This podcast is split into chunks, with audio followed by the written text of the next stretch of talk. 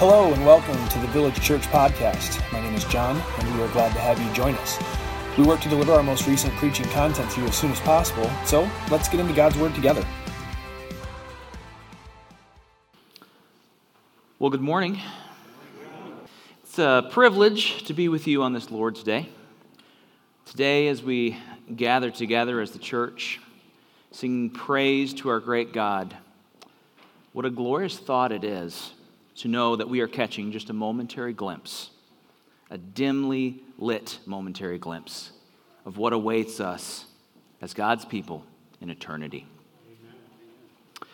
When those who are in Christ will be gathered together in the presence of God, and there we will spend eternity singing praise to the King of Kings and the Lord of Lords, to whom all glory is due. What a day that will be. The last time I had the privilege to share the Word of God with you, several Sundays back now, our text was Psalm 1. In the first psalm, we saw a contrast between the way of the blessed man and the way of the wicked man. The blessed man is rooted and planted and sustained by the law of God. He delights in it and he bears fruit. So, also, Psalm 1 told us that the wicked man will perish uh, his way is destruction, and like the chaff, he too is sustained by nothing. There's nothing to hold him, and he is blown away by the wind. The first psalm bids its reader to choose which way they will live, because there is only two ways the path of righteousness through Christ Jesus our Lord, or the path of the wicked, mired in sin and rebellion against God. You see, Psalm 1 deals with the individual and the path that lies before every person. Christ's righteousness or man's wickedness and the consequence thereof. That's the message. Well, today we're going to be continuing in the book of the Psalms. Our text this morning is Psalm 2, where Psalm 1 speaks to the individual person. Psalm 2 expands the focus outward to the nations and to the world. The first psalm deals with the two ways that individuals must choose from, and the second psalm deals with the two ways that the nations and the world must choose from. Please take your copy of God's Word and turn there with me, Psalm 2. Uh, if you don't have a Bible, we have them available in the back for you to use. Uh, if you don't own a Bible, please take one home with you. Uh, it would be a joy to know that you have a copy of God's Word in your hand and that you are reading it. Uh, let us now turn our attention to God's inerrant, infallible, and inspired Word. Regarding its authorship, Psalm 2 does not tell us who wrote it. However, Acts chapter 4, verses 24 through 26 tells us that this psalm was spoken through the mouth of King David by the Holy Spirit. Psalm 2 is King David's words but Acts 4 reminds us that it was by the Holy Spirit that David uttered these words.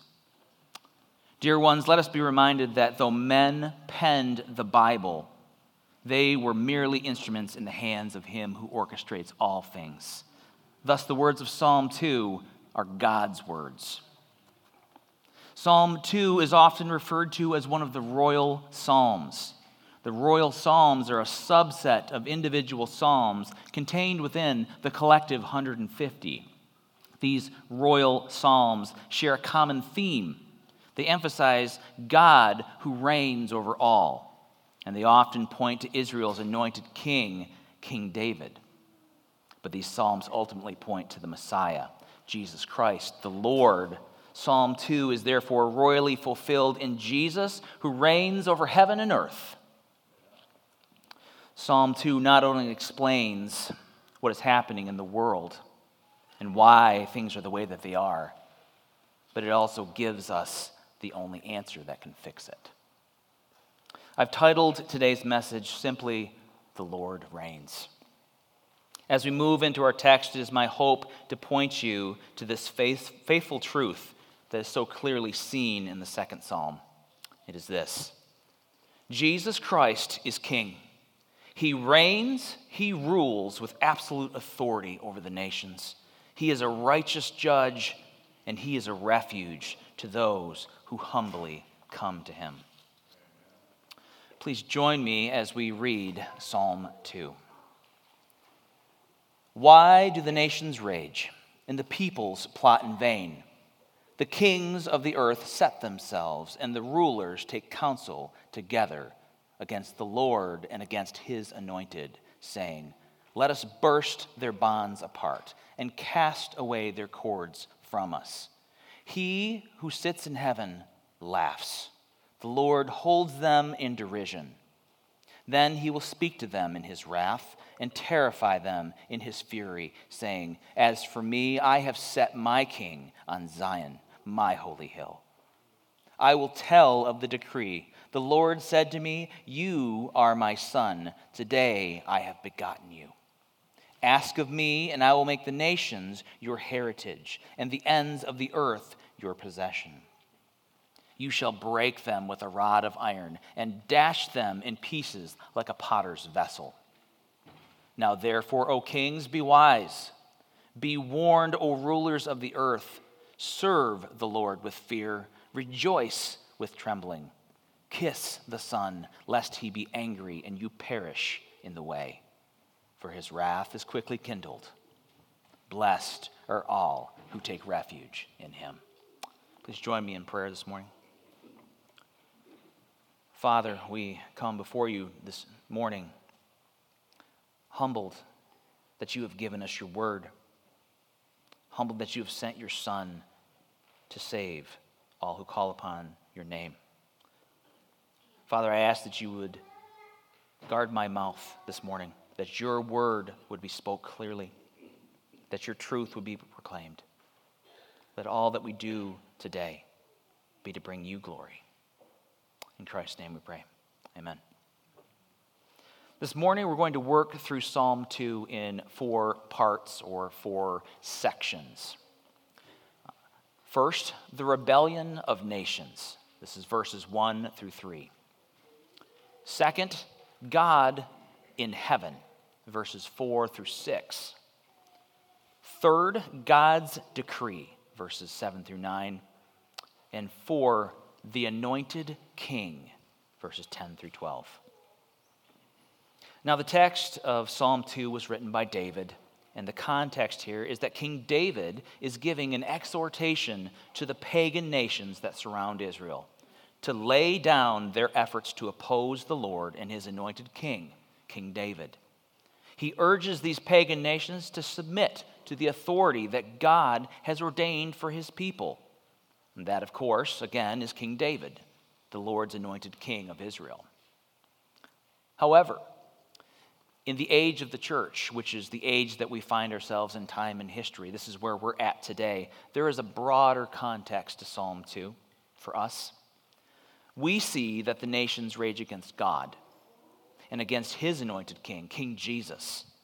And this psalm urges the nations and the peoples of the world to submit to the authority of Christ, the King.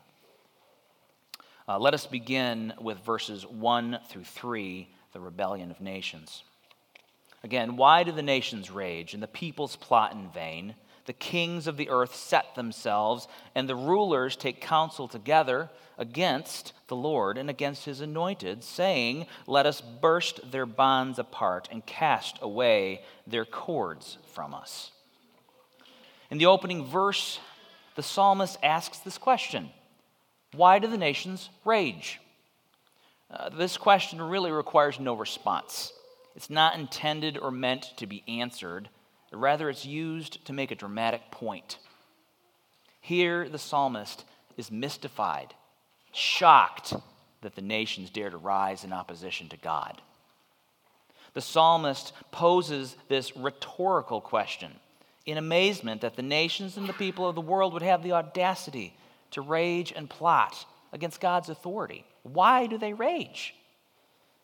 Verse 1 plainly tells us that all of this raging, this conspiring, this scheming and plotting will come to nothing. It's all in vain for they plot against he who sits enthroned in heaven. To help us grasp what is being said in verse 1, we could restate the idea from the psalmist this way Why do the nations bother? Why do they attempt such a foolish thing that is so certain to fail? You see, the psalmist is not worried. He knows the absolute futility of anyone raging against God. He's simply expressing astonishment that they would do so. Moving to verse 2, it says, The kings of the earth set themselves, and the rulers take counsel together against the Lord and against his anointed. Now, before we work through the kings and the rulers, I think it is only right to acknowledge the use of the word anointed here. When we see this word anointed appear in the Old Testament, it is the Hebrew word Mashiach, which means Messiah. it's interesting to note that this Hebrew word, when translated into Greek, which is predominantly what the New Testament is written in, becomes the word Christos, from which we get the word Christ. You see, Christ is not the last name of Jesus. No, it's Jesus' title.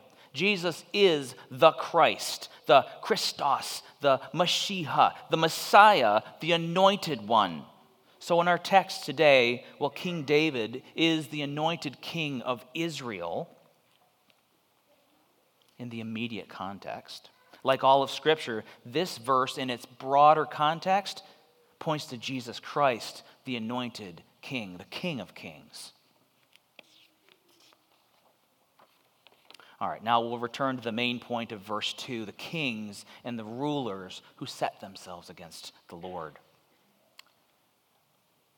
Nations raging against God is, is not a new thing.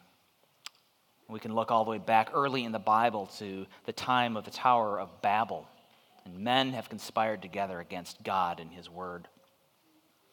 As early as Genesis 9, after the flood, God told Noah and his descendants to be fruitful and multiply and go and fill the earth. And just two short chapters later in Genesis 11, we see Noah's descendants setting themselves up against what God said and building a city with a mighty tower up into the heavens, pridefully seeking to build a name for themselves rather than living in obedience to the Lord, who told them to spread out and fill the earth. The men of Babel set themselves against the Lord. They conspired together against God in what he commanded them to do. God said, Do this. And they conspired together and did that. Of course, we know how this narrative goes. The men of Babel don't get very far before God's sovereignty scatters them, confusing their languages. The Lord's will is done, but still they raged against him. They did not do what God said. Another example we can look to of kings and rulers and nations that rage against God. We can look to Herod, king of Judea. In the book of Matthew, it's told that it was prophesied, of course, that Jesus the Messiah would be born in Bethlehem. And what did King Herod do? Did he humble himself before the Son of God? Did Herod seek out where Jesus lived and, like the wise men, did he too offer the Messiah King uh, gifts of gold and frankincense and myrrh and worship him? No, of course not. King Herod, the ruler of Judea, concerned with his own rule, raged against God. He ordered that all of the baby boys, two years old and under, in the vicinity of Bethlehem, be slaughtered. King Herod set himself against the Lord, conspiring that he would slay the Lord's anointed, the Messiah King. We know that, of course, the child Jesus was not harmed, and Herod's evil plan accomplished none of what he hoped to achieve. We don't have time today to look at every example of nations and countries and rulers that have raged throughout Scripture against God. Other examples that come to mind the, the Philistines and Goliath, who defied the armies of God. He said that. The worshippers of Molech in the Old Testament, who were idol worshippers and sacrificed not only babies but children as live offerings to their pagan God. They raged against God. They conspired together against him. They did what was right in their own eyes. There are many more we could look at, but this morning, let us also look to this current age. Today, the nations still rage. People still plot in vain. The kings and the rulers still set themselves against the Lord. As we learned so many times, as Pastor Jon led us in the study of Ecclesiastes, there is nothing new under the sun. We can consider no further, and parents, I apologize for any graphic details here, but it is important. Consider no further than the sexual perversion that is occurring all around us. Instead of remorse for sin today, people and nations are proud of their rebellion. Today, sin is rarely even hidden or shamed, it's open and proudly paraded in front of God. The sexual revolution of the 60s turned into broad acceptance of homosexuality and then the demands that all mankind accept transgenderism. Oh, and it grieves me greatly to hear that even today, what is being called attraction to minors is being talked about as something that is, should be socially accepted. Friends, the nations are still raging against God. As of late, we've seen men and women rioting and demanding access to abortion. Brazen women proudly boast of how many abortions they've had.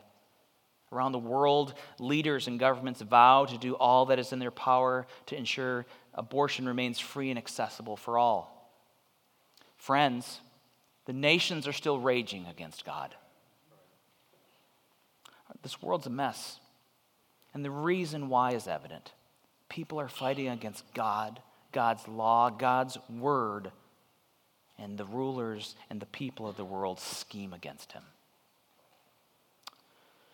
Looking to verse 3 of Psalm 2, those who rage against God say, Let us burst their bonds apart and cast away their cords from us. Well, this is the epitome of nations rebelling against God, isn't it? They want to be free of God. They want to cast down his laws, no longer burdened by him, so to speak. It says bonds and cords. The world views God and his law like it's chains and shackles to be freed from.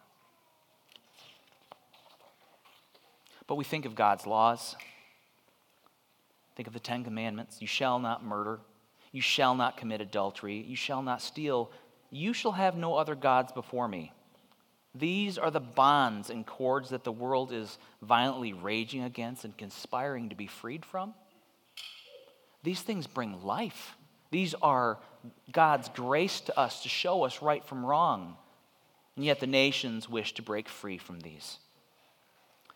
In these first three verses of Psalm 2, we see the resounding theme. The nations hate God. They want to be free of Him, and they believe they are their own God. This is the rebellion of nations. Next, we'll move forward into the second part of Psalm 2, verses 4 through 6. God in heaven. Uh, verses 4 through 6 He who sits in heaven laughs, the Lord holds them in derision. Then he will speak to them in his wrath and terrify them in his fury, saying, As for me, I have set my king on Zion, my holy hill.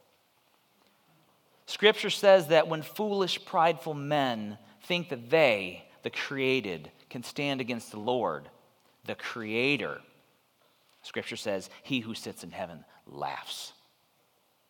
God looks down from heaven, from upon his throne in glory, down upon men who he has created, who rise up against him, and he laughs at their foolishness.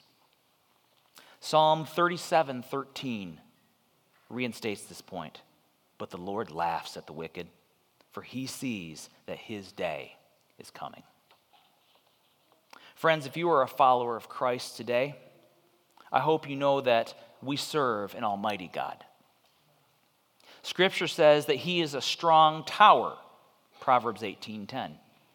A fortress, Psalm 46, 7, and a rock, Psalm 18:2. Our God is not shaken, though the nations rage and plot against him. Scripture says that he holds them in derision, meaning he mocks and ridicules their ridiculous attempts. Moving forward, verses 5 and 6, the word says, Then he will speak to them in his wrath and terrify them in his fury, saying, As for me, I have set my king on Zion, my holy hill. These verses tell of the time that is coming when God will judge the world. He will not remain silent forever to those who plot and scheme against his sovereign rule. Though he has shown grace and he has sent his Son to make a way for all who believe, the nations still rage and people still plot in vain. God has set his king in place. He does not change because men rise up against his ways. God accomplishes all his holy will. Psalm 115:3 makes this abundantly clear. Our God is in the heavens. He does all that he pleases. God has appointed his son, Jesus Christ the Lord, as king, mediator, and high priest. All right, so that's what it says in verse 6. As for me, I have set my king on Zion, my holy hill. William S. Plumer, 19th century pastor, speaking on God appointing his son as the anointed king, said these words, and I found them beneficial as I studied. Quote Christ is God's equal, God's fellow, God's son, God's firstborn, God's only begotten, and is by him chosen and set up as king forever. End quote. Dear ones, Christ reigns supremely. He reigns in every true believer's heart. He reigns as God's anointed king. And the day is coming when he will judge the nations in righteousness, just as verses 5 and 6 state, with wrath and with fury against unrighteousness. Scriptures are full of uh, many words about the coming judgment. Uh, while we love to dwell on the love and kindness of God in Christ Jesus, and that certainly is true, let us never forget that He will judge. Psalm 98 9 confirms this. He will judge the world with righteousness and people with equity. Again, back to Psalm 1. Blessed is the man who doesn't sit in the counsel of the wicked. His righteousness is Christ. Or the other path, wickedness, in the mire of sin. That's it. Those are the only things, those are the only options. Let us move forward again into the third part of Psalm 2, looking at verses 7 through 9. God's decree. Verses 7 through 9 say, I will tell of the decree. The Lord said to me, You are my son. Today I have begotten you. Ask of me, and I will make the nations your heritage, and the ends of the earth your possession. You shall break them with a rod of iron, and dash them in pieces like a potter's vessel. So let's look at verse 7 first. Here in verse 7, the psalm speaks of God's decree. God's decree. That is God's eternal plan by which he foreordained in eternity past, before time, everything that comes to pass. Why? For his own glory and his own purpose. Here in verse 7, it's actually Christ speaking of what God the Father has said to the Son, right? Look at, look at the verse. You are my Son, today I have begotten you. What we see in this verse is the covenant of grace. The covenant of grace can be described this way the agreement God the Father made with Christ concerning his elect people to save them from their sins. Where in the covenant of grace, Christ undertook to keep the whole law for his people and to suffer the punishment due to their sins. A simpler way to describe this is as follows. You, you may have heard it before. God saves sinners by grace alone, through faith alone, in Christ alone, according to Scripture alone, to the glory of God alone. This is God's decree, the covenant of grace. This is His will. Verse 8 says that the nations are Christ's heritage and the ends of the earth His possession. Everything is placed under the authority, under the kingship of God's anointed, Jesus.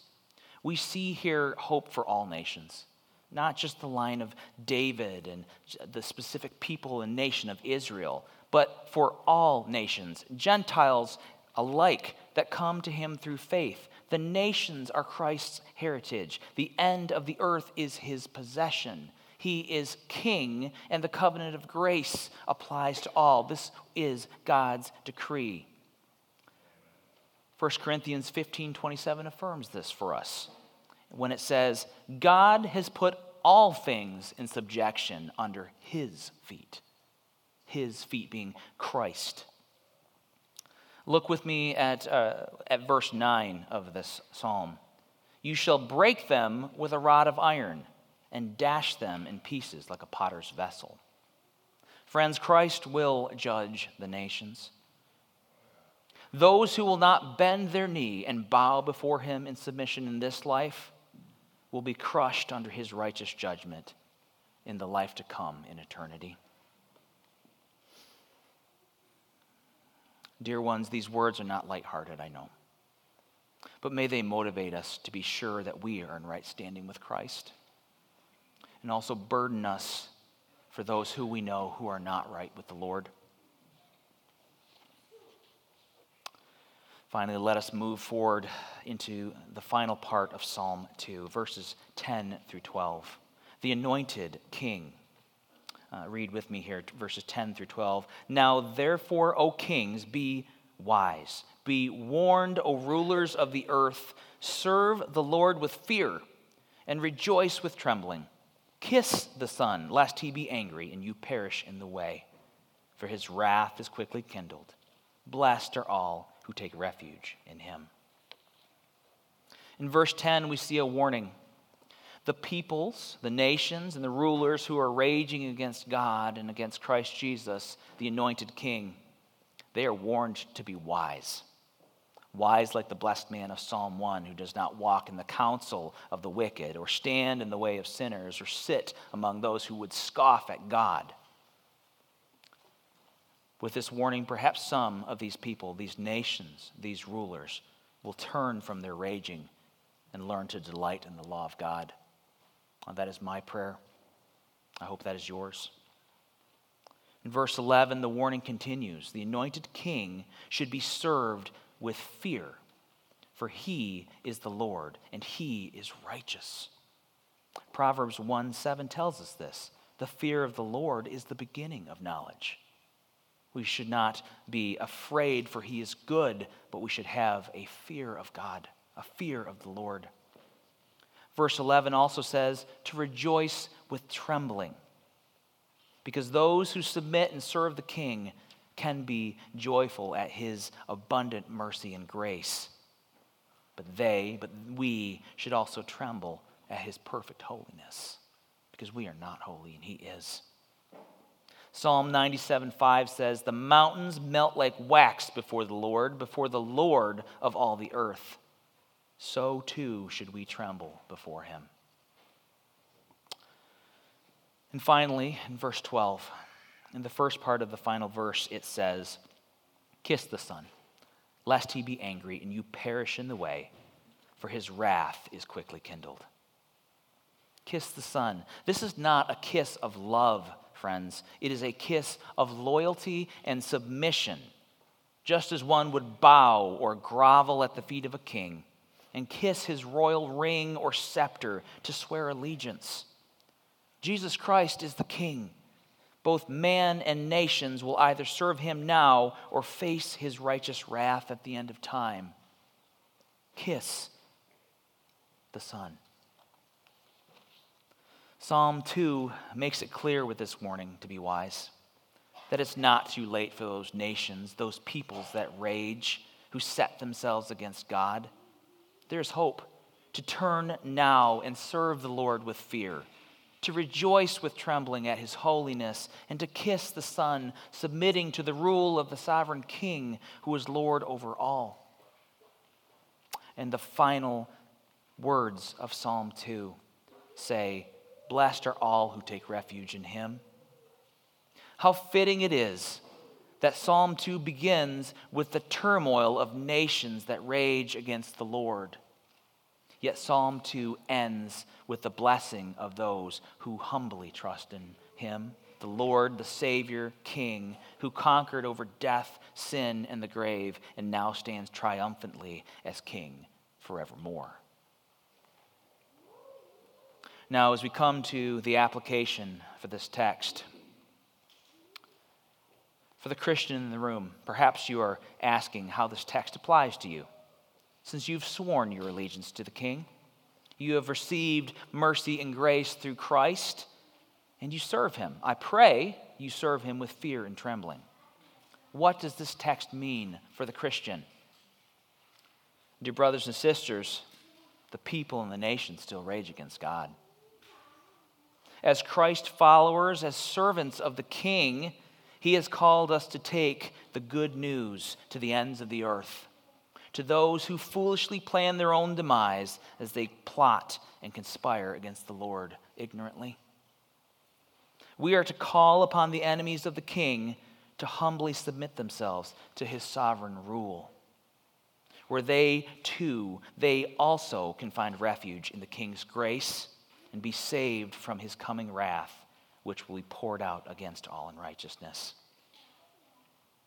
Christians, when the nations rage and conspire against the Lord, how do you respond? Do you point them to Christ the King? Do you speak his word? God's word is the only answer. The gospel, the good news that though all of us are sinners, and have raged against God and have rebelled like the nations. Christ is perfectly righteous and has fulfilled the law, the law that we could never keep, we could never do, so that all who place their trust in Him are covered with His righteousness and are shown grace and mercy and can serve the King with gladness as we see the world around us and ask, what is going on as the world comes unglued constantly with sin and destruction? Do you point them to the Lord? We should. If you are in this room today and you don't know Jesus Christ, what he has done for sinners, I would love to talk to you. There are people in this room who too can testify to his goodness and his grace. He is sovereign, he is king, he is coming to judge the nations, but he is good and he has made a way. By his stripes we are healed. By his death on the cross, though perfectly righteous, dying a sinner's death, conquering over death, we can be made righteous. Please join me in prayer. Heavenly Father, thank you for your word today. Thank you that your Son is King. Lord, we come humbly before you, acknowledging that we too have rebelled against you. For those in the room who have received your grace, God, we Thank you. Father, you are good. We thank you for this time today. We ask that you would be honored and praised in our worship as we go. Father, you are good. We praise you. In Christ's name, amen. Thank you for joining us this week. If you have any questions about anything you just heard or if we can pray for you, please contact us at info at thevillagemi.com. Until next time, stay in God's Word.